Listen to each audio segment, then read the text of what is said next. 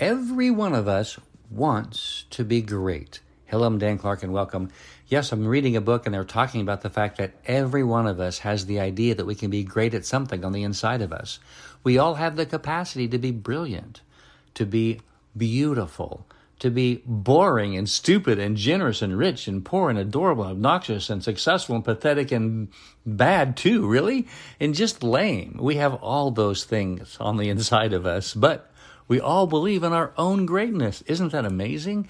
Just look at a child. We lose that as we path as we go along in life because sometimes those things that we experience really are disheartening. But again, those are just excuses. Learning how to forgive and learning how to move forward is the most powerful thing that you can do in life. So be happier. Choose to understand yourself in a better way and believe in your greatness. I love you. I'm Dan Clark.